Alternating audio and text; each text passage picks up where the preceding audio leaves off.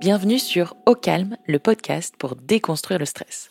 Je suis Laure, la fondatrice de Ocaran, la marque anti-stress de soins au CBD. Nous avons créé ce podcast car une personne sur deux est touchée par le stress en France, et vous en faites sans doute partie. Les épisodes d'Au Calme vous apprendront à canaliser votre stress grâce à des histoires inspirantes, des retours d'expérience et des conseils d'experts holistiques et médicaux. Le but? Vous donner les clés via des exemples concrets pour mieux le gérer et vivre enfin plus apaisé. Ça commence dès maintenant et c'est au calme. En plus d'être autrice, compositrice et interprète, Lucille a aussi été championne de France de slam. Elle a sorti deux albums, fait les premières parties d'artistes comme Oxmo Puccino ou Camille et même un TEDx aux Champs-Élysées. Elle relève tous ces défis malgré un stress chronique qui va jusqu'à lui détraquer une partie de la colonne vertébrale. Cette artiste indépendante se livre sur la pression de l'image, de la perfection, et sur la manière dont elle réussit à lâcher prise petit à petit et à garder confiance. Bonjour Lucille. Bonjour. Je suis hyper contente de te recevoir aujourd'hui. Lucille, tu t'appelles aussi Luciole, c'est ton nom de scène, tu nous en diras un petit peu plus juste après. Je suis contente de te recevoir parce que tu es une championne de France de slam, ce qui est quand même assez euh, rare pour une femme. Tu es artiste indépendante, compositrice, autrice, interprète. Tu as fait notamment les premières parties d'Oxmo Puccino, de Camille. Enfin voilà, tu es une artiste accomplie. Euh, et donc voilà, je suis ravie de t'avoir pour parler de stress, de scène et de comment tu te prépares pour affronter un, un public. Est-ce que tu peux m'expliquer qui tu es, d'où tu viens et qu'est-ce qui t'a amené au slam? Alors, euh, donc je m'appelle Lucille et effectivement, je chante, euh, parle, raconte euh, sous le pseudonyme de Luciole depuis. je disais tout à l'heure, avant qu'on commence, que j'avais choisi ce pseudonyme sur un coup de tête à 17, 17 ans. Donc voilà, je ne vais pas faire le calcul en fait, c'est un peu. Mais depuis, ouais, depuis presque 20 ans finalement. Donc effectivement, autrice, compositrice, interprète, j'écris des chansons, je compose les mélodies et ensuite je travaille avec des musiciens pour les mettre en musique et surtout interprète, ça c'est le, métier que j'ai vraiment choisi, euh, la scène. Euh, j'ai sorti un premier album en 2009, un EP en 2012, un deuxième album en 2015 et là le, le suivant arrive euh, début 2022. Il a été un petit peu repoussé pour des raisons qu'on ne citera pas, celui dont on ne doit pas prononcer le nom. Euh, voilà. Euh, et, euh, et le slam, enfin, j'ai toujours fait de, j'ai toujours fait de la musique depuis toute petite, depuis, ouais, je pense, 4-5 ans. Mes parents m'ont inscrit à l'école de musique de la petite ville dans laquelle on habitait en Bretagne. Et puis j'ai suivi le cheminement, le parcours classique, éveil musical, choix d'un instrument, solfège, changement d'instrument, rechangement d'instrument, avant de trouver finalement le bon qui était donc l'instrument qu'on a toujours sur soi, euh, qui est le chant, mais qu'on ne peut pas travailler avant d'avoir mué. Donc on n'a pas le droit de prendre euh, des cours de chant en individuel avant ses 13, 13 14 ans. Je savais pas. Avant, on fait du chant choral, euh, mais il n'y a pas de cours de chant pour les enfants en individuel. Donc j'ai visité d'autres choses en attendant. Euh, pareil, le théâtre très très jeune et donc du coup euh, la scène très vite. Et le slam est arrivé plus tardivement. Euh, je suis en terminale, je passe un bac théâtre. Et, en fait, il y a un ancien élève de, la section théâtre qui, qui est la personne qui lance la scène slam rennaise, parce qu'à l'époque c'était très confidentiel. Il n'y avait pas euh, Grand Corps Malade, enfin il y avait, il existait, il était déjà né bien évidemment, mais il n'avait pas encore sorti de 10, donc le slam n'était pas encore un mot euh, euh, connu du grand public, mais quelque chose de très très confidentiel, très parisien. Et du coup, bah, il y a des électrons libres qui ont essayé de monter des scènes slam un peu partout en France. Et, c'est cet ancien élève-là de, mon lycée qui décide de, monter la scène slam rennaise et qui, pour essayer de glaner du public, vient faire un atelier d'écriture euh, dans mon lycée. Et moi, je, suis déjà euh, très mordue de scène. Je suis en bac théâtre, je fais de la musique, j'ai un groupe à côté, euh, j'écris des chansons, je découvre ce truc-là. Et le slam, c'est pour moi une liberté d'expression. On explose le le schéma euh, classique de d'une structure couplet refrain d'un nombre de, de pieds. Si je si je retrouve mes brouillons de l'époque c'est vraiment j'écrivais sur toute la feuille. Je n'allais à la ligne que quand vraiment j'étais arrivée au bout de la page. C'était vraiment euh, euh, des jeux de sonorité et, ça me libère et, très vite je me sens adoptée aussi. Je trouve une famille je rencontre des, des gens que j'aurais peut-être pas rencontré de tout âge, des personnes beaucoup plus âgées que moi, des, des, gens qui rappent, des conteurs, des conteuses, des, des, poétesses et des poètes des temps modernes. Et, et je m'épanouis très vite là-dedans. Et, puis après, bah, tout se mélange finalement, je mélange tout ce que j'aime faire et puis petit à petit je construis, je pense, un, un univers euh, euh, qui est le mien, qui est singulier, que depuis j'essaye de, bah de, d'étoffer toujours plus euh, dans mes projets. Et comment t'en fais ton métier? Est-ce qu'à un moment tu dis, allez, je me lance, je veux devenir professionnelle Comment ça se passe? Je me dis pas tout de suite que je veux en faire mon métier. quand je suis au lycée, je, je pense que ça arrive qu'aux autres. Enfin, je trouve ça, j'en rêve. Hein, c'est là. En plus, c'est les débuts de euh, c'est les débuts, des, c'est les premiers épisodes, les premières saisons des Starac, euh, ces trucs-là. Et à la fois, je me dis pas du tout que je vais m'inscrire à ce genre de truc. Euh, enfant, je, je, rêvais de faire graine de star. Quoi. Vraiment, je, à la fois j'en rêve et à la fois je me dis mais vraiment ça arrive qu'aux autres. Enfin, si moi je, je, candidate, je serais pas prise. Enfin, et c'est pas que je doute de moi, euh, que j'ai pas confiance. C'est juste je pense pas que ce soit accessible.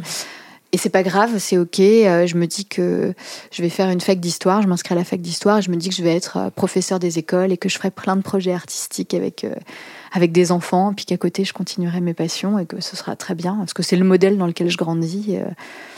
Et ça me va tout à fait parce que j'ai une enfance plutôt chouette et heureuse. Donc, et puis je passe le bac et quand on passe un bac théâtre, on a un jury final, on, on, joue des scènes et puis ensuite on rencontre individuellement le jury et le jury me demande ce que je fais l'année prochaine. Je dis, bah, fac d'histoire. Il me fait, bah non, en fait, ça va pas du tout. Mais pourquoi, euh, pourquoi ne pas continuer euh, Vous devriez vous inscrire au conservatoire euh, de Rennes.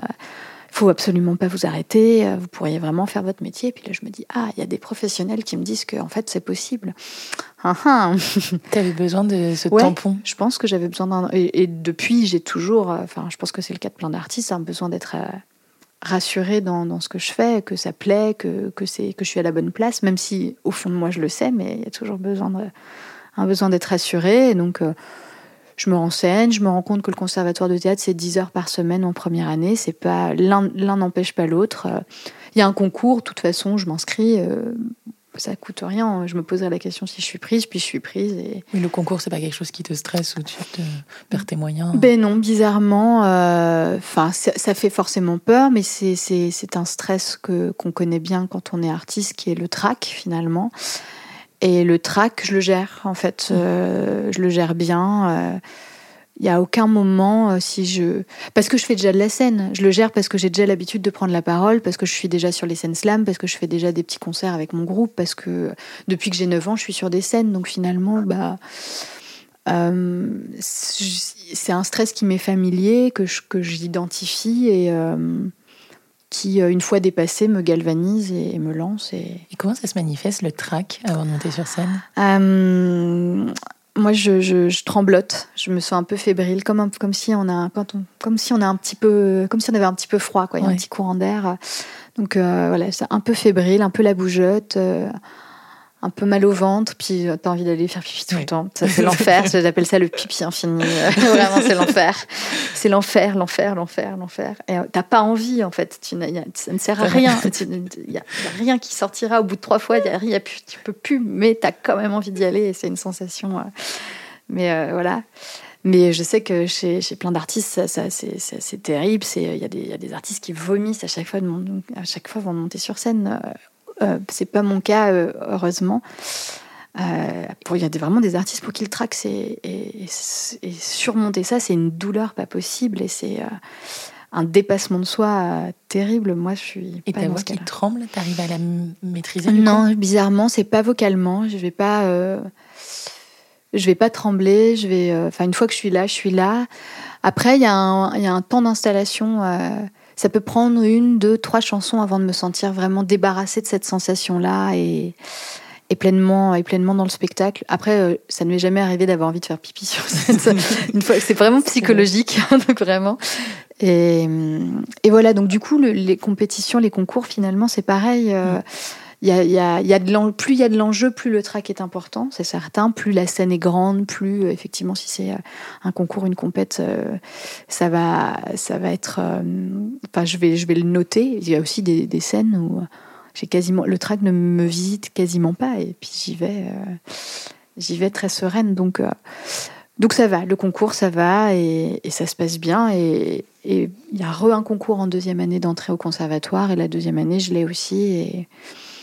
Et du coup, on va dire que la graine est semée. Euh, potentiellement, en fait, je serais peut-être pas prof, euh, je serais peut-être comédienne, mais je me dis pas je serais chanteuse, je me dis pas je ferais du slam, je me dis pas euh, je fais du slam à côté. C'est ça relie un peu deux passions qui est l'écriture et, et la scène, mais je me, dis, comme je suis dans un cursus théâtre puis conservatoire de théâtre, je me dis plutôt que je serais comédienne. Et, et à côté, je m'amuse à chanter, à, à, faire ce que j'ai toujours fait finalement. Et puis, on arrive, on est en 2006, Grand Corps Malade sort son disque, ça explose direct. Mm. Euh, les médias s'emparent de, de ça, de ce mot-là, qui ne connaissaient pas, c'est une vraie nouveauté. Et puis c'est vrai que c'est en plus à travers un artiste qui est très charismatique, qui a en plus une histoire à raconter, euh, ce qui euh, joue forcément. Puis il a cette voix grave, ce truc. et tout d'un coup, toutes les maisons de disques veulent leur slammer ou leur slameuse toutes, euh, et vite, le plus vite possible. Donc elles vont euh, sur les scènes slam, elles font leur marché, et puis euh, c'est IMI à l'époque qui, décide de faire une compilation de, avec des slammeurs, des slameuses. Et moi, j'ai des, c'est des copains slameurs parisiens qui m'appellent et qui me disent ils cherchent des filles, il n'y a pas assez de filles. il faut absolument que tu viennes ce week-end à Paris. il, faut, il faut que tu viennes. Et donc j'y vais et j'enregistre deux titres sur cette compile. T'as quel âge à ce moment-là? J'ai, je vais avoir 20 ans, j'ai 19 ans. Et euh, direct dans la foulée, euh, cette maison de disques me propose un contrat euh, que je ne signerai pas finalement. quelques mois plus tard, je refuserai de signer ce contrat parce que après l'avoir fait relire, il s'avère que c'est pas un très, très bon contrat. Il s'avère que c'est un contrat vraiment bien pourri, mais moi j'ai 19 ans, il mm. m'envoie des paillettes et puis c'est la maison de disques de M, de Camille, de... donc moi je dis crois à fond. en fait, pas du tout. Mais la graine est non seulement elle est semée, mais en plus elle a germé. Et là, c'est foutu. Je peux plus revenir en arrière. J'ai déjà pris la décision de, de prendre une année sabbatique au conservatoire, de m'installer à Paris. Et puis je. Tu montes à la capitale. J'ai 20 ans et tout est possible. Et, et, et, à partir de là, la décision est vraiment prise. C'est à partir de là que vraiment je considère que que c'est ça que je vais faire. Euh, je tente ma chance. Je, tente ma chance, j'y vais, et puis on verra bien. J'ai 20 ans, j'ai rien à perdre. Mes parents me soutiennent à fond. J'appelle ce moment-là l'été le plus spontané de ma vie. j'ai genre, je réfléchis pas. Enfin, rétrospectivement, je, me dis que tout ça s'est décidé vraiment très vite, mais. Euh, mais ça concorde avec plein de trucs. Euh, tout s'aligne, quoi. Tout s'aligne bien. Ma meilleure amie s'installe à Paris en même temps que moi. Je, je viens de tomber amoureuse d'un Parisien euh, et, euh, et, je suis mon instinct de me dire que c'est là qu'il faut que je sois. Et bon, 15 ans après, euh, je suis toujours amoureuse de ce même Parisien, donc c'était pas un mauvais calcul finalement que de suivre, que d'écouter. voilà, ce, mon, mon cœur et, et, mon instinct à ce moment-là. Donc, et je fais toujours le même métier depuis. Donc, c'était une bonne, euh, une bonne prise de décision. c'est une belle histoire. suivre son instinct, je pense, c'est un conseil qu'on retient. Finalement, tu n'as pas eu de stress particulier à monter, c'était tout était naturel. Ah c'est. Le, euh, le, stress. Euh, c'est infiltré dans ma vie bien plus tard finalement à ce moment-là même si je pense que je suis quelqu'un qui a un fond angoissé et j'étais déjà comme ça avant de monter à Paris à ce moment-là Enfin, je suis championne de France de slam euh, très jeune, je suis la plus jeune. Euh, je, je, euh, les signaux me disent, enfin, le jury me dit oui, que sois comédienne. La, maison de disques me dit oui, tu vas faire un disque. Enfin, enfin j'ai suffisamment de signaux rassurants autour de moi qui me disent, bah ouais, carrément, je vais faire tout ça et mm. personne va m'arrêter. Je suis invincible. Pleine de confiance. Donc, bon. Et tu viens de me glisser, le stress s'est insinué ensuite après. Qu'est-ce qui s'est passé? Ben je pense que ça s'est fait petit à petit. Euh, il y, a, déjà Paris. Euh, je crois que c'est pas un scoop de dire que Paris est une ville un peu stressante. Euh, où tout va plus vite. je le vois quand mes parents me rendent visite à Paris, et même les premières années où ils me rendaient visite à Paris et qu'ils ne me connaissaient pas du tout et qu'on faisait les touristes, je, mon, pas mon pas s'est accéléré. Il y a un rythme il y a l'injonction, euh, l'injonction du style qui a autour aussi. Euh, il y a le, le, style, le style de la parisienne, la parisienne bien habillée. Et puis moi, j'arrive de J'arrive avec mes superpositions de jupes, mes fleurs dans les cheveux et mes colliers de trombone. Je la caricature à peine. je viens de Rennes aussi, donc je, je, ah voilà, tu vois. bah, voilà. Je, vraiment, je caricature à peine, vraiment. Et, euh, et donc, du coup, il y a aussi ce truc de, bah, de consommation, euh, de, ouais, de, de mutation euh, qui se fait petit à petit. donc, ouais, je, je et en plus, comme le monde de la musique est très euh, euh, auto-centré et très, euh, très condensé à Paris, même s'il y a plein de boîtes maintenant qui, qui se sont montées ailleurs. Enfin, moi, je travaille avec un tourneur qui est basé à, Limoges et ça me va très bien. Bah ouais, il y a un, truc d'entre-soi, un truc de il faut se montrer, un truc mmh. de.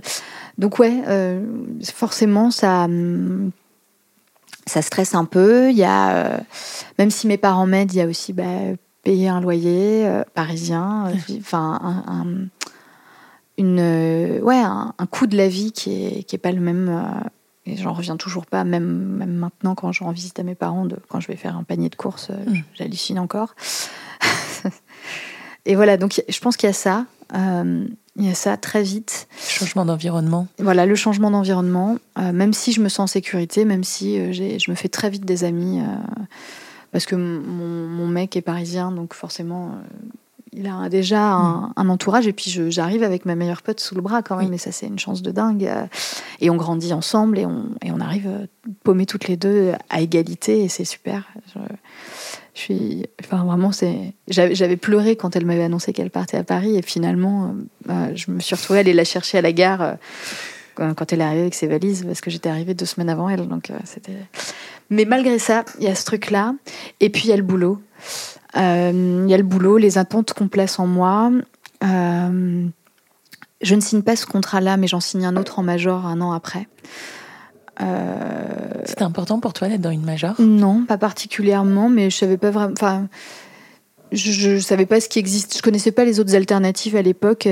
c'est c'est rentré par la grande porte. C'est, enfin, je signe un contrat chez Universal, c'est-à-dire que je me retrouve dans des bureaux euh, super grands, super beaux, euh, enfin comme tu imagines en mm. fait que c'est voilà.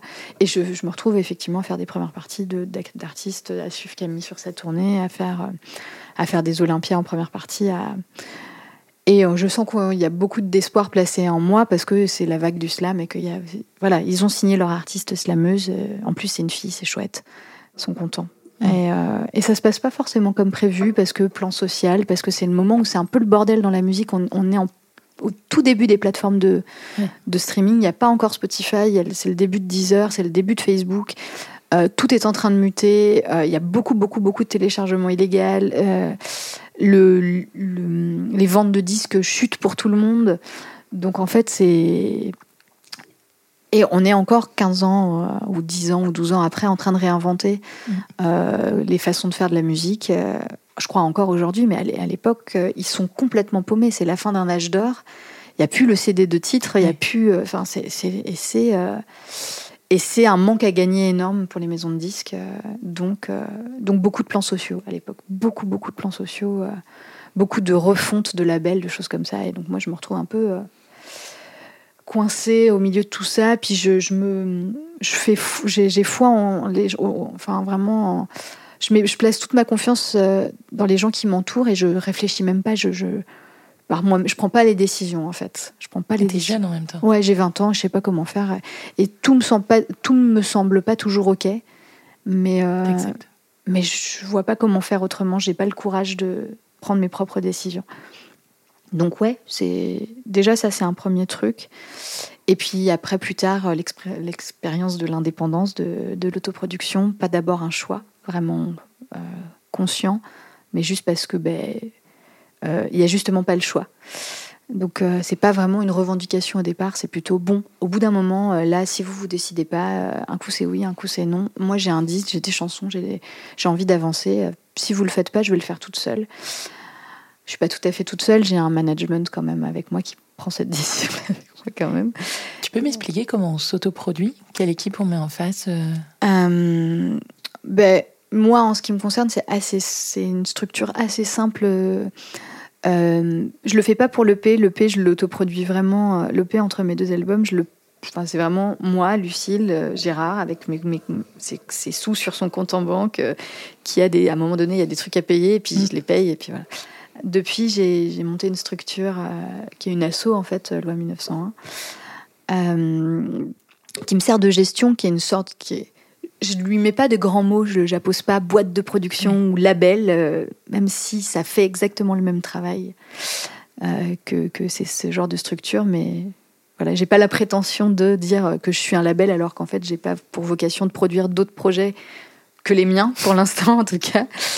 Et, et c'est vraiment très simple en fait. C'est moi je fais un premier rapport euh, parce qu'il faut démarrer quelque part et ensuite c'est des demandes de subventions, euh, des campagnes de crowdfunding qui vont venir euh, créer de la trésorerie pour pouvoir bah, couvrir les dépenses que qu'on a quand on fait un disque, un studio, des salaires, des droits d'auteur, des choses comme ça. Et puis ensuite, j'ai la capacité de de ouais, même de que ce soit rémunérateur pour moi quand quand il y a des, des royalties donc des des, des, des, retours sur vente de disques etc et donc cette asso là elle peut effectivement gagner des sous par la vente de disques par de la facturation de, de, de, ouais, de prestations, de choses comme ça.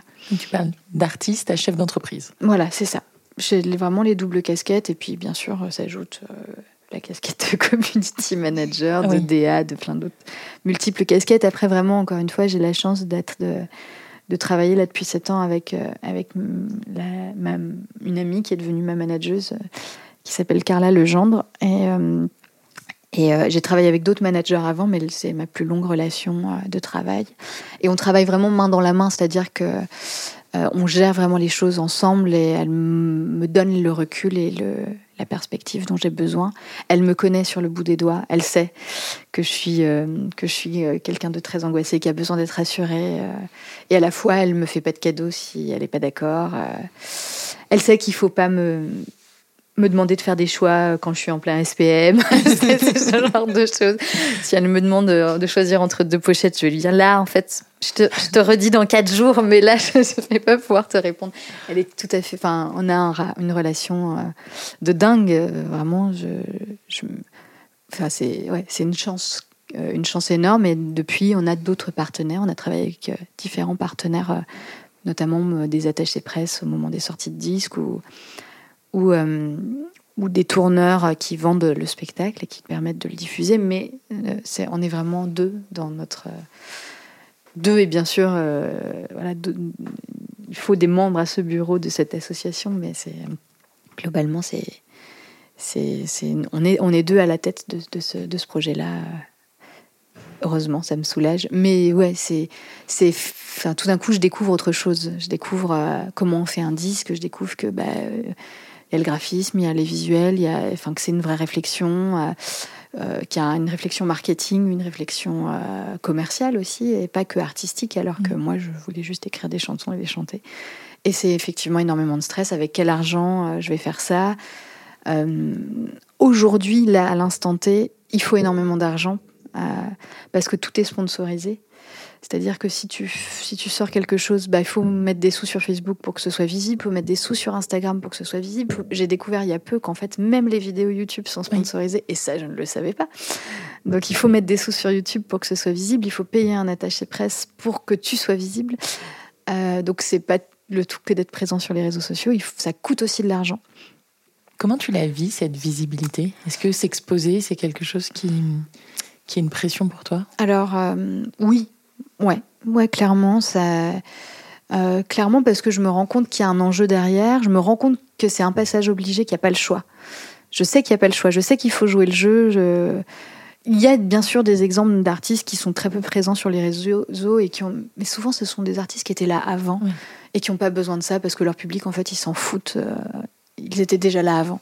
Mais là, là maintenant, on est, on est obligé de passer par là. Euh, derrière nous, il y a des, des artistes plus jeunes qui eux sont ce que j'appelle des digital natifs, qui comprennent tout, à, tout sur tout et qui ont aucun problème à se faire des face cam et à, mm.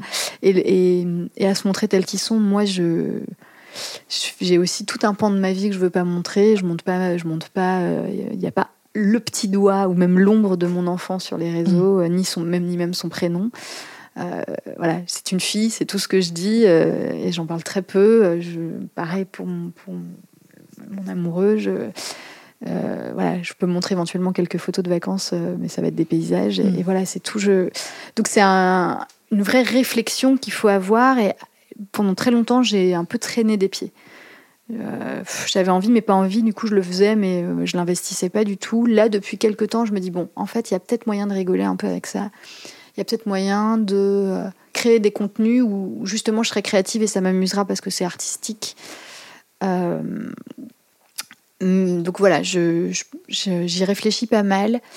Là, en ce moment, euh, sur les réseaux, je suis à genre un post par semaine euh, parce que euh, le disque ne sortira qu'en janvier-février que je, préfère bah, économiser mes forces et mmh. créer des vrais contenus quand ça va être vraiment, on va rentrer vraiment dans la promotion de cet objet-là.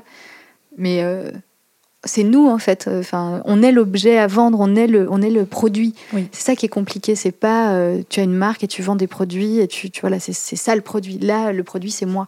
Sauf que moi, je veux pas tout dire, je veux pas tout montrer. Donc, euh, je trouve ça hyper stressant, hyper stressant de se mettre en scène comme ça. Euh, c'est pas du tout naturel pour moi. J'ai pas la story. Je, ce n'est pas naturel. Ça ne, ça, ça doit se travailler comme un muscle. Moi, ça ne me vient pas naturellement. Donc ouais, c'est un stress parce que tu te rends compte que aujourd'hui tout passe par l'image.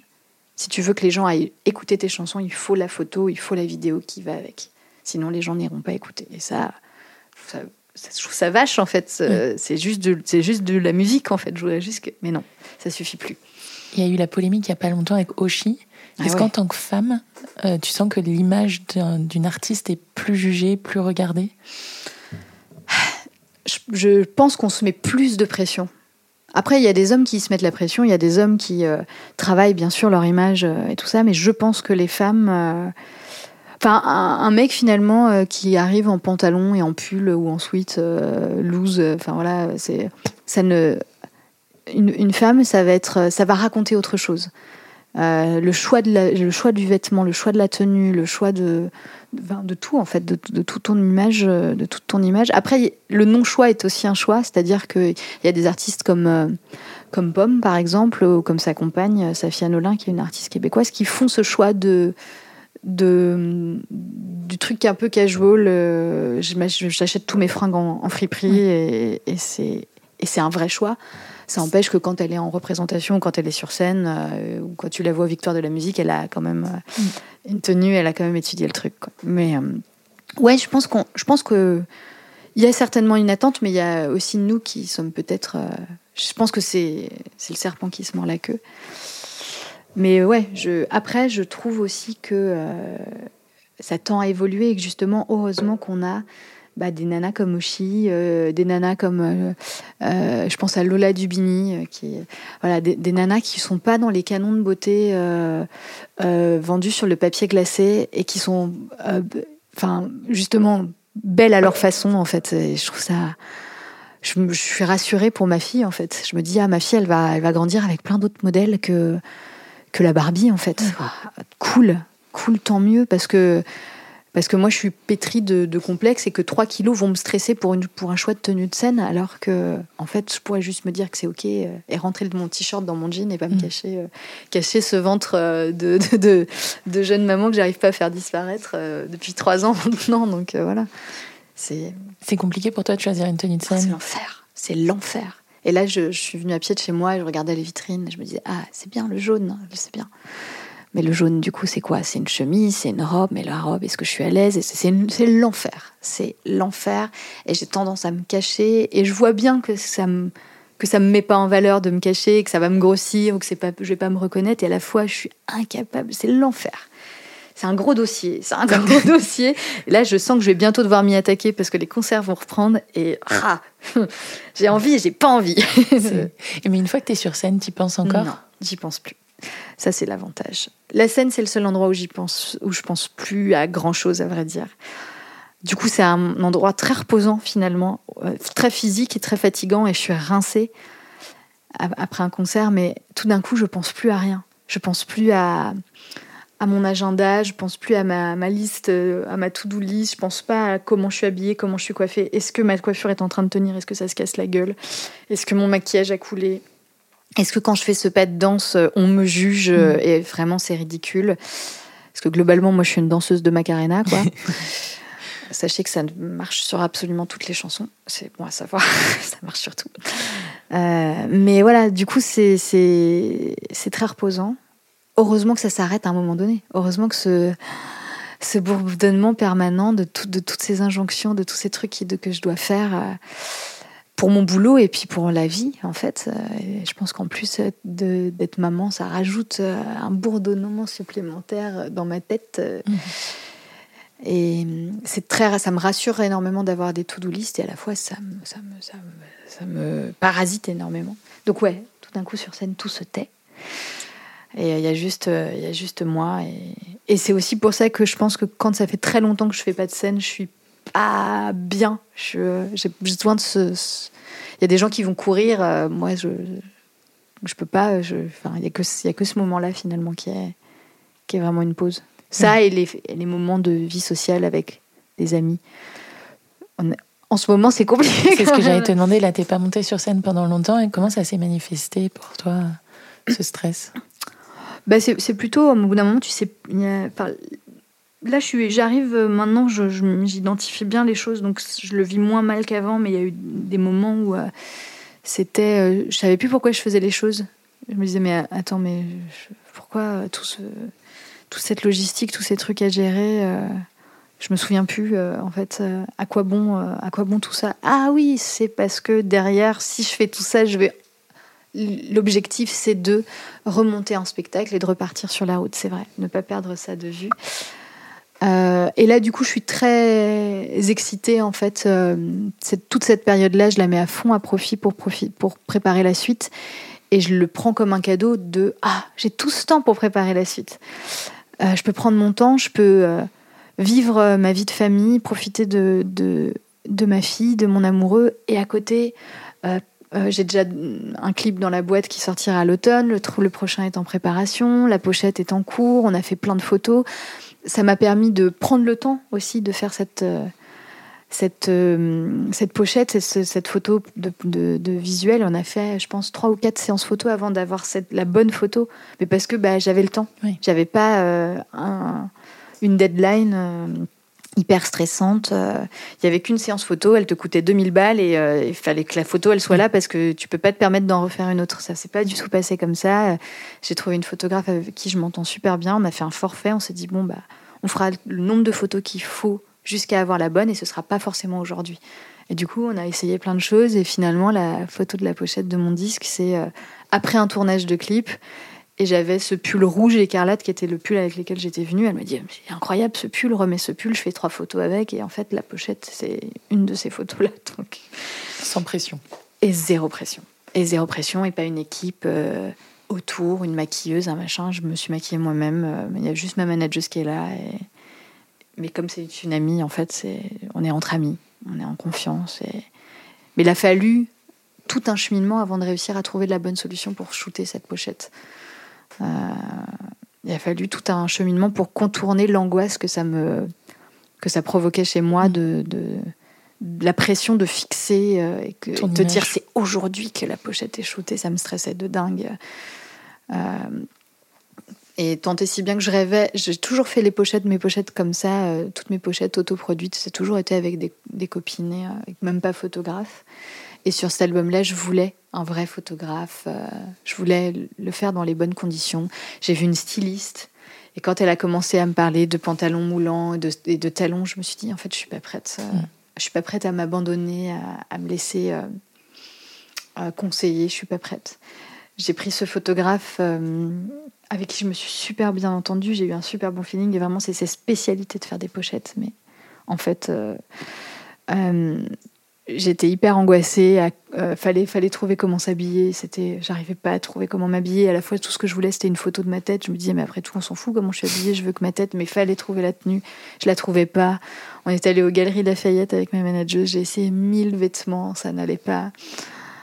Et euh, je suis allée me faire couper les cheveux et en fait j'ai coupé trop court, je me suis sabotée.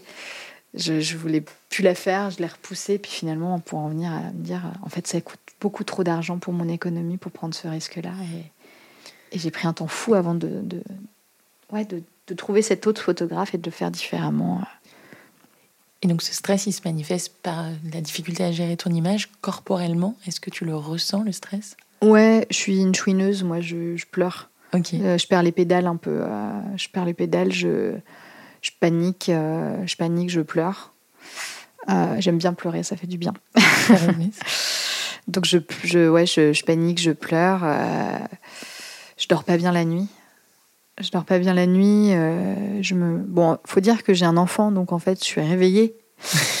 Je- je- et sauf que si mon enfant se réveille, elle, elle se rendort en deux secondes, et moi, ça y est, mon cerveau est en, mon cerveau est en marche et, et, euh, et il, il me dit plein de trucs et il me fait des to-do list et il me- il m'empêche de, il m'empêche de dormir. Autant je suis épuisée le soir, je m'endors facilement, mais par contre, si je me réveille la nuit, c'est c'est compliqué et je ne dors que d'un œil parce que justement j'ai un enfant et que du coup le moindre bruit va me réveiller parce que c'est je suis sur le qui vive donc beaucoup comme ça beaucoup euh, beaucoup comme ça et euh, et je me suis rendu compte qu'il y avait un truc un peu plus insidieux depuis euh, que sur lequel je bosse je pense bien depuis quelques années mais pas dans le bon sens euh, on m'a décelé euh, au sortir, enfin, rien de grave, au sortir du confinement, une inversion de courbure cervicale.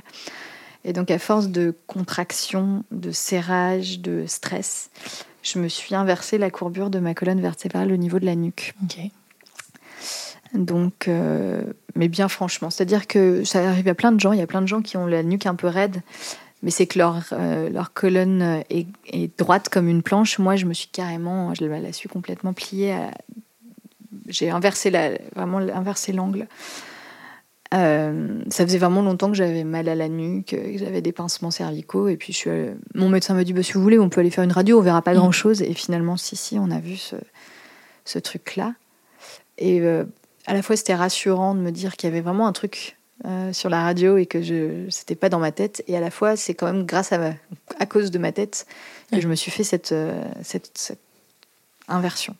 Donc, euh, j'accuse un peu le coup. Je me dis, ah ouais, quand même, je, j'en suis là, j'en Ouais. suis au point où euh, je porte une gouttière la nuit parce que je serre mes mâchoires, je porte des semelles orthopédiques justement pour mon cou. Enfin, j'ai l'impression d'être une mamie à 35 ans. c'est chaud. Donc, euh, c'est un, c'est un bon électrochoc. C'est un- une façon de me rendre compte qu'il y a un truc à travailler. un- Oui. Parce que la gouttière ou les semelles, euh, c'est des, des outils, euh, mais pour soigner ton stress, du coup, est-ce que tu as mis des choses en place euh, Est-ce que tu t'es fait accompagner pour pouvoir justement Ouais. changer, ce, Je changer me tout fais ça? accompagner. je me fais accompagner. Je vois une, une psy et un, un chiropracteur. Après avoir essayé euh, deux sortes de kinés différentes euh, et l'ostéo. Euh, le chiro, ça m'a bien aidé. Dans, en tout cas, la, la douleur a disparu. Le pincement qui était présent, quasi permanent, a disparu quasiment tout de suite. Donc ça, il y a un côté magique à ça quand même. Et, et après, c'est un travail de fond parce que justement, le chiro me dit bon bah, en fait, euh, je vais pas juste te laisser repartir et puis tu vas revenir parce que tu, ça va recommencer. Il faut que tu apprennes à gérer justement. euh, euh, il faut que ton corps sache comment se replacer tout seul, que ton corps apprenne à gérer euh, bah, ces moments de tension. il faut que tu apprennes à, à- à te détendre toi-même, en fait. Mm. Et que la solution, ce soit pas de venir me voir dès que tu es tendu, parce que sinon, effectivement, je prends un abonnement et ça va me coûter beaucoup d'argent. Donc là, effectivement, ça me coûte parce que c'est un vrai investissement, mais j'essaye de me dire que c'est temporaire. Euh, et j'apprends effectivement, à à détendre euh, et que ce soit que ça passe par le corps en fait que ce soit le corps qui euh, puisse apaiser mon esprit en fait finalement. Ça se c'est c'est ça se fait pas en deux jours c'est très long. C'est très long ça va pas très vite c'est sûr. Il y a des rechutes forcément Euh, la période est anxiogène Oui. ça aide pas même si moi je, je suis assez épanouie dans mon boulot en ce moment Euh, bizarrement pour une artiste, c'est bizarre Mm. de le dire, mais j'ai très vite accepté la situation et j'ai décidé de. De toute façon, c'est un peu comme quand il pleut, t'as pas le choix. Enfin, c'est pas toi qui décides. euh, Tu prends, soit tu décides de sortir avec un parapluie, soit tu restes terré chez toi. Oui, mais si enfin, tu peux pas changer la situation, il faut changer ton regard. donc euh, voilà. perception. Du coup, comme il y a pas le, le Covid, c'est pareil. À quoi ça sert de s'énerver euh, Enfin, c'est comme ça. Donc, selon moi, et du coup, bah je, puisque c'est comme ça, bah autant, autant le, voilà le transformer en autre chose. euh, et bien sûr que mes amis me manquent, que, la vie sociale me manque, que voir des spectacles me manque, c'est évident, mais, euh, mais c'est comme ça. Donc bon. Donc voilà, ça c'est les, petites choses mises en place. Et après, j'ai essayé plein de choses. Euh, très vite, euh, ma meilleure amie m'a offert un, un diffuseur d'huile essentielle. Enfin, assez vite, assez vite. Je pense que j'étais, j'habitais pas encore avec mon mec, donc c'était. euh, je pense qu'elle me l'a offert en ouais, 2010, 2011 pour mon anniversaire. Elle m'offre ce truc nature et découverte et elle me dit j'ai choisi l'huile essentielle de petits grains bigaradier, c'est anti-stress. Mais voilà, il est toujours là. Ça marche bien, c'est de la bonne, c'est de la bonne qualité. Donc ouais, je suis passée par euh, les huiles essentielles, les tisanes, euh, les applis de méditation. J'en ai essayé deux. euh, en ce moment, c'est le CBD, le phytose. Vraiment, je, je suis à fond, mais en fait, je me rends compte que ça suffit. C'est un changement bien plus profond et que tous ces outils-là sont super. C'est des super, euh, ouais, c'est des super, euh, Ce sont des béquilles. Mais des super béquilles. Mais je me rends compte qu'il y a un truc bien plus profondément ancré et que, et que ça va me prendre du temps de le, de le déverrouiller. Quoi. C'est, il y a plusieurs cadenas. Quoi. On va dire que c'est un, bon, un, bon, un bon maillage euh, qu'il faut, qu'il faut défaire, euh, un bon sac de nœuds. Quoi. Mm. Donc, euh, Et pour toi, ça passe avant tout par un travail psychologique, du coup? Pas que, il faut, enfin justement, il, euh, ça, enfin, il faut vraiment allier le, le corps et l'esprit, quoi. Parce que le corps est capable, le corps est capable de, de détendre aussi l'esprit à certains moments. Ça ne fait pas tout, mais en tout cas de façon ponctuelle, à des moments de grands, de grands pics de stress, justement pour pas, pas me retrouver à, à paniquer, à pleurer, à, et ouais, à péter un plomb de, de, de pas être bien, de, de, parce que parce que trop de pression, parce que parce que parce que ouais, on n'arrive plus à, à se contrôler. Donc, euh, donc là, maintenant, euh, ces, ces outils-là, justement, ces béquilles-là, euh, et, et, puis, euh, et puis des exercices corporels peuvent vraiment aider. Et après, bien sûr, il y a un travail à faire euh, quand on est une stressée chronique. Euh, Il y a un vrai, un vrai boulot à faire, c'est évident, il faut le faire. euh. mais ça m'a pris du temps d'accepter de le faire, de, de m'en rendre compte, de, de décider que c'était un investissement financier aussi. euh, Et ça, c'est une injustice qu'on souligne peut-être pas souvent, mais prendre soin de soi, c'est réservé parfois. Ça coûte super cher. ouais. Moi, j'ai une mutuelle qui prend en charge 200 euros par mois de médecine euh, voilà, C'est euh, pas mal. alternative. Ouais, sauf que quand une séance de psy, ça coûte 80 euros, une séance d'ostéo 60, ben en fait, Oui. euh, en fait euh, 200 euros, euh, ça te... Et après, je pourrais prendre une mutuelle encore plus chère, mais en fait, bon, je pense que euh, rétrospectivement, ça changerait pas grand-chose. Donc, euh, c'est faire un choix, c'est de se dire, bah, je vais... Bon là, euh, le choix a été facile pendant toute cette période de, de privation parce que bah, tu sors moins, tu vas pas voir de spectacle, tu vas pas au ciné. Donc euh, je me suis aussi dit, bah, c'est le bon moment pour, euh, pour me recentrer, pour faire un retour sur moi. et cet argent que je mets pas dans la salle de sport, Mm. le, le yoga, les concerts et, et les restos, bah, je vais, je vais l'investir dans ma santé. Et, et ça durera pas toujours, mais il est, il est temps. Il est vraiment temps. Quand on échangeait avant, tu me disais, j'ai pendant longtemps, je me suis fait masser. Ça m'aidait à enlever les nœuds du stress. Ouais. Que, comment ça se manifestait chez toi, le- cette sensation de, de besoin de se faire masser? Quand est-ce que tu Euh, sentais? J'ai découvert, j'ai découvert assez sur le tard euh, les massages. Je me suis pas fait. euh, je suis assez pudique, Euh, donc me déshabiller devant quelqu'un que je connais pas. hum. Et euh, je crois que le premier massage que j'ai fait, c'était euh, pour le coup mon éditrice de l'époque et je devais être. euh, ça devait être au, moment de l'enregistrement de mon premier album qui me l'a offert. Donc je devais avoir 22 et quelques années et c'est un homme qui me masse. Ça me détend pas vraiment. Il massait super bien sûrement, mais c'était pas cool.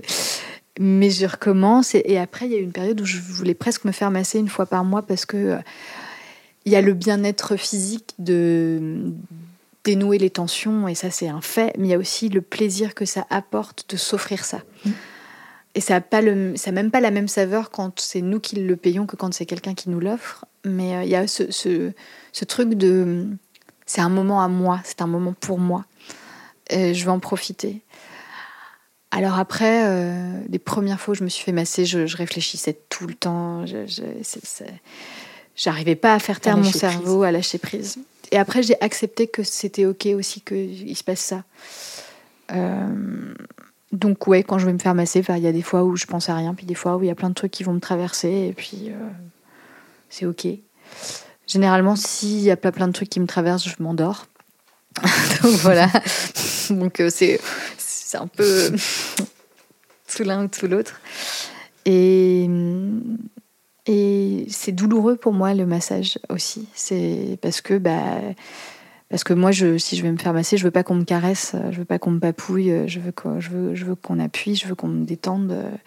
Et forcément bah c'est dénouer les nœuds et appuyer là où ça fait mal. Et et voilà, et je me rends compte qu'il y a des nœuds euh, un peu partout, des endroits où on, on les identifierait pas forcément. Moi, j'ai enfin, ça fait longtemps que j'ai pas essayé, mais j'ai euh, toute la ligne en dessous de la poitrine, donc au niveau du diaphragme, euh, c'est vraiment euh, c'est l'enfer, c'est une corde à nœuds. Il n'y a pas beaucoup de masseurs ou de masseuses qui, qui, qui vont dénouer forcément à cet endroit-là parce que ça dépend de l'endroit que tu où tu choisis d'aller, où il y a des protocoles et mm. ils font un déroulé de massage. Donc pendant un temps, j'ai préféré aller voir une masseuse qui faisait un massage vraiment personnalisé en fonction de là où j'avais besoin et qui comptait même pas. Je prenais le dernier massage de la journée euh, exprès, le dernier créneau qui durait normalement une heure et demie, et puis en fait ça durait une heure 45, ça durait deux heures. C'était c'est une masseuse avec qui j'ai connecté un truc et qui du coup euh, qui s'appelle Najette Diri. Je fais un peu de pub en même temps parce qu'elle est, vraiment magique, c'est une magicienne. Et du coup elle, elle m'a elle, elle, me massait euh, le temps qu'il fallait, à l'endroit où il fallait, même si ça faisait mal. voilà. Euh, je prends plus assez le temps d'aller me faire masser parce que, bah, encore une fois, ça a un coût euh, et que je peux pas tout faire en même temps. Euh, on m'en a beaucoup offert après mon accouchement, alors du coup, j'ai égrené aussi les bons et les cadeaux.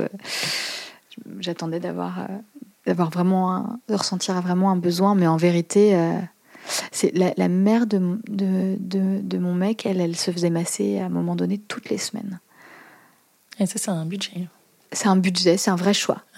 C'est un vrai choix. Et elle allait une fois, elle se faisait masser par une masseuse aveugle. Euh, qui du coup avait un toucher incroyable et euh, pendant très très longtemps. Et c'est une, c'est une femme qui a 71 ans maintenant, mais c'est, c'est une très belle femme avec une, une, très belle peau. Enfin, tu sens qu'elle a pris, qu'elle, voilà, qu'elle a fait ce choix-là pour elle euh, d'entretenir. Parce que aller chez l'ostéo, chez le masseur, la masseuse, quand tu es au bout du rouleau, bah, en fait, il y, a trop de il y a presque trop de boulot. quoi. Il y a presque trop de taf. Euh. C'est mon ostéo m'a déjà dit, mais en fait, tu viens me voir euh, au moment où c'est la, c'est, c'est, la cata. En fait, mm. je peux pas tout faire en une séance. Je vais pas faire de miracle. Tout à l'heure, tu disais que quand tu fais taire cette tête, tu t'endors, tu lâches prise. Comment tu lâches prise? Euh, il, faut que il faut que ma tête soit effectivement occupée pour lâcher prise. Donc, euh, soit c'est des moments de vie sociale. Je suis avec mes amis et là, je suis pas en train de penser à ma liste de courses. Et, tout d'un coup, je vois plus leur passer. Ça, c'est très satisfaisant. Sinon, effectivement, faut trouver des astuces, faut occuper l'esprit, faut, faut, faut, que je le leurre au départ. Donc, ça va être écouter de la musique ou lire un livre. Ou, euh, Enfin, si je lis un livre, je m'endors quasi. Enfin, à moins de lire le matin au réveil, je m'endors. Faut que je, faut que je le feinte. faut que je trouve des astuces je le, je le feinte vraiment pour lâcher prise. Euh, euh, mais c'est souvent, en fait, c'est des moments de détente, quoi. C'est souvent là que j'arrive à faire taire, à faire taire un peu euh, les, les, petites voix, les petites injonctions, les, la liste, la longue liste des, sortir du contrôle. Ouais, ouais, exactement. Donc c'est souvent dans les moments de détente en fait. Et du coup, j'essaye d'en orchestrer le plus possible, de faire en sorte qu'il y en ait le plus possible pour retrouver ce, voilà, ce, non-contrôle. Là, la semaine dernière, je suis partie travailler euh, à La Rochelle trois jours sur mon spectacle et puis euh, ma petite famille m'a rejoint après et c'était tellement rafraîchissant en fait de pas avoir euh, de pas être chez moi, de pas ranger, de Mm. pas. Je me posais même pas la question de qu'est-ce qu'on allait manger. Enfin, on a faim, on va manger. Il y, a à manger autour, il y a un marché, il y a des trucs. De pas prévoir. Je savais même plus en rentrant ce que j'avais prévu euh, cette semaine. Je savais même plus quels étaient mes, mon- quel était mon emploi du temps. Euh, euh, c'est sortir de son cadre, en fait. Sortir de son cadre, finalement, souvent, ça m'aide à, à être euh, voilà, dans, dans un autre rapport à ce qui se passe autour. Et c'est quoi être au calme pour toi, Lucille? Très longtemps, les- mes matins ont été très calmes. Le matin n'existe pas pour le, mon compagnon, la personne avec qui je partage ma vie et mon appartement. On ne vit pas sur le même fuseau horaire. Je ne sais pas sur lequel fuseau il est, j'ai jamais fait attention. Mais euh, du coup, le matin était toujours un moment de calme parce qu'il il dormait. Et il a le sommeil très lourd, donc je pouvais faire du bruit. Et, euh, et je démarrais toujours le matin avec mon petit déjeuner sur le canapé, mon thé, un bouquin. Et euh, quand mon thé était termi- terminé, j'allais au bout de ma page, de mon chapitre, et je commençais toujours ma journée comme ça. Et, et, même les week-ends où donc je ne travaillais pas, où je ne passais pas de mon petit déjeuner à mon ordinateur, et c'était plutôt genre, euh, j'allais regarder un film, j'allais, euh, euh, je sais pas, ouais, me laisser, enfin, ne pas prévoir ce que je faisais. Euh, Aujourd'hui, quand je repense à ces moments-là, je les vois comme des vrais moments de calme, surtout que je ne les ai plus. Parce que j'ai un enfant en bas âge.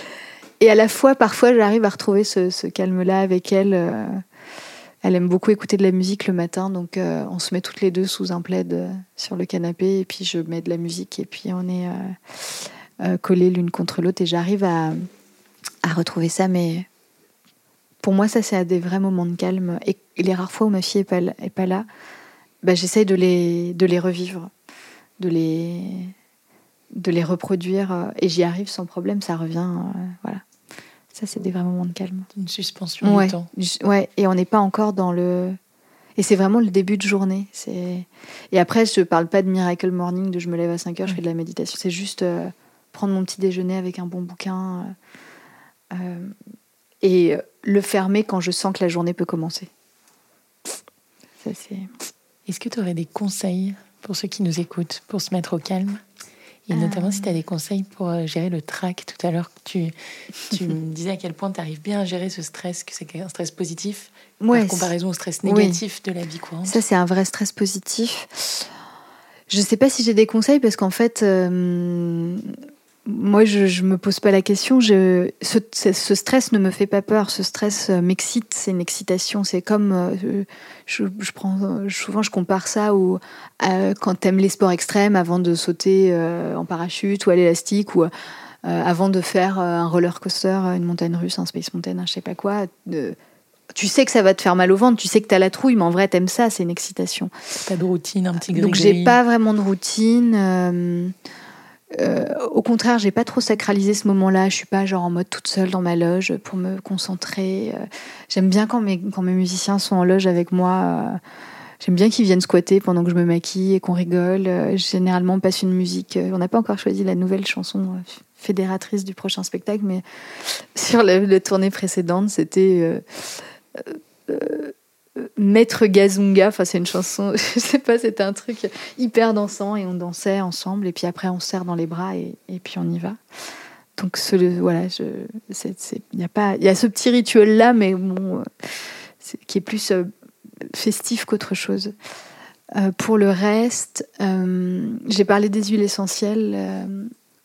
je les ai beaucoup utilisées pour mes. Quand ça arrive la nuit, j'ai toujours de la lavande sur la table de nuit, puis je, je mets deux trois gouttes sur l'oreiller, puis je le sniffe, je, je, m'enfouis dedans, euh, et ça m'aide. euh, Le petit grain, le fameux. euh, je mets carrément, moi, j'y vais de, je, genre, je mets sur les poignets, et puis je le, respire en cas de de montée, quoi, de montée de stress. Un bain chaud, un bouquin, de la mousse, ça j'aime bien aussi, ça me ça m'aide beaucoup. Mais en fait, c'est à chaque fois finalement une prise de décision de c'est un instant pour moi. Et là, ce- sur quoi je me concentre en ce moment et sur lequel je travaille avec le Kiro notamment, c'est la respiration. Et, j'en avais déjà entendu parler, j'avais déjà téléchargé des applis pour faire des trucs de ce qu'on appelle la cohérence cardiaque. on inspire tant de, tant de secondes, on bloque, on expire tant de secondes. C'est connu comme étant des bons gestionnaires de stress. Moi, en fait, finalement, j'ai même j'ai juste besoin de soupirer plus, d'avoir des respirations qui montent jusqu'à jusqu'en haut, jusqu'au clavicule pour bien ouvrir. Et donc, je soupire beaucoup. mais pas par lassitude, par euh, comme comme comme si je baillais en fait finalement. Euh, bailler aussi, c'est chouette. Donc il y a ça, bailler, respirer, prenez des grandes inspirations euh, qui partent du ventre, qui montent jusqu'aux côtes et qui, qui vont jusqu'aux épaules. exagérer tout, soupirer à fond. Je dis ça même à mes élèves. Il y a un truc de convention sociale comme quoi ce serait pas bien de bailler finalement, mmh. comme si on avait. C'est gênant de bailler, il faut mettre la main devant sa Mais non, en fait, baillez-vous à bailler, à en décrocher. C'est pas mal poli pour moi de bailler. C'est le corps qui envoie un signal qui dit là, tu as besoin de, t'oxygéner, tu as besoin que ça rentre en fait de force. quoi. Euh, quand je prends des cours de chant, je baille tout le temps. C'est que, que je suis en train d'ouvrir enfin. C'est qu'enfin ça s'ouvre. Donc, euh, bailler à fond. Euh, et puis, je crois qu'il y a. Enfin, on a commencé là-dessus, mais je crois que l'instinct, s'écouter on fait pas assez confiance à, on se fait pas assez confiance finalement. Euh, se lâcher un peu la grappe. Moi, je pense que si je suis, si je suis une vraie stressée, c'est parce que je me mets beaucoup de pression et que je veux euh, faire tout parfaitement, euh, je suis un peu trop volontaire, un peu trop perfectionniste et qu'il faudrait, ouais, il faudrait faire tout parfaitement. Et en plus, on vit dans un monde où on, est entouré d'images de perfection. Et là, heureusement, ça tend à, à se diversifier. Il y a plus en plus de, gens imparfaits qui, qui clament leur imperfection et qui en sont fiers. Et, moi, je, je bosse là-dessus aussi parce que je veux, euh, je veux être imparfaite pour moi et je veux être imparfaite pour ma fille pour qu'elle se soit OK pour elle aussi. Euh, je travaille beaucoup pour moi parce que je sens que c'est devenu nécessaire, mais je le fais en me disant, bah, si en plus je le fais, et que j'arrive à montrer ça à mon enfant, ben, euh, euh, ouais, elle aura pas, peut-être qu'elle aura moins ce désir d'être parfaite. Parce que moi, je la trouve parfaite comme elle est et je sais qu'elle a, qu'elle a ses, défauts, en fait, même si elle a 3 ans et qu'à cet âge-là, bon, est-ce qu'on peut vraiment parler? Elle, apprend, déjà, elle est en train de se construire, mais c'est OK, en fait. Enfin, je l'aime pas moins parce que euh, elle se lève à 6 heures du matin. C'est un vrai. c'est pas un défaut de se lever à 6 heures du matin, c'est juste est comme ça, c'est la loterie de, du sommeil, et, voilà. Donc, euh, je pense que ça m'a décidé aussi. je pense que c'était là depuis longtemps, je le savais, et qu'il y avait un truc à, aller euh, creuser, et ça m'a mis le pied à l'étrier, finalement. Tu l'as subi, toi, cette pression de la perfection plus jeune? Euh, Oui, ouais. je m'en, je m'en suis pas rendu compte tout de suite. ma mère paraît pas quelqu'un de stressé, mais elle a ce Enfin, ouais, elle a ce truc euh, de maman parfaite, mais elle le fait. C'est pas quelque chose qu'elle fait consciemment. C'est euh, c'est la maman qui fait des gâteaux maison, qui fait des crêpes tous les dimanches, qui t'aide pour ton exposé, alors qu'elle travaille à côté et qu'elle est passionnée par son boulot. Euh, mais et même à son boulot, c'est la maman qui achète, qui va dans les supermarchés acheter des stocks de café pour la salle de pause pour tout pour tout le service parce qu'elle était infirmière. Enfin voilà. Et donc il y a cette image de et sur le coup, moi, je grandis avec cette image-là. Je me dis, bah ouais, c'est ça en fait. C'est ça une super maman. Et donc, je me dis, bah, c'est cette super maman-là que je veux être. Et là, maintenant que je suis maman, je me rends compte bah, que c'est une maman qui s'était jamais fait masser avant ses 50 ans, qui avait jamais mis de vernis sur ses ongles. Euh, c'est pas, qu'il faut en mettre, c'est qu'il n'y avait jamais. Qui pas du temps pour elle. Voilà, qui ne s'achetait pas de. Enfin, quand on allait faire du shopping ensemble, elle s'achetait quasiment jamais de vêtements.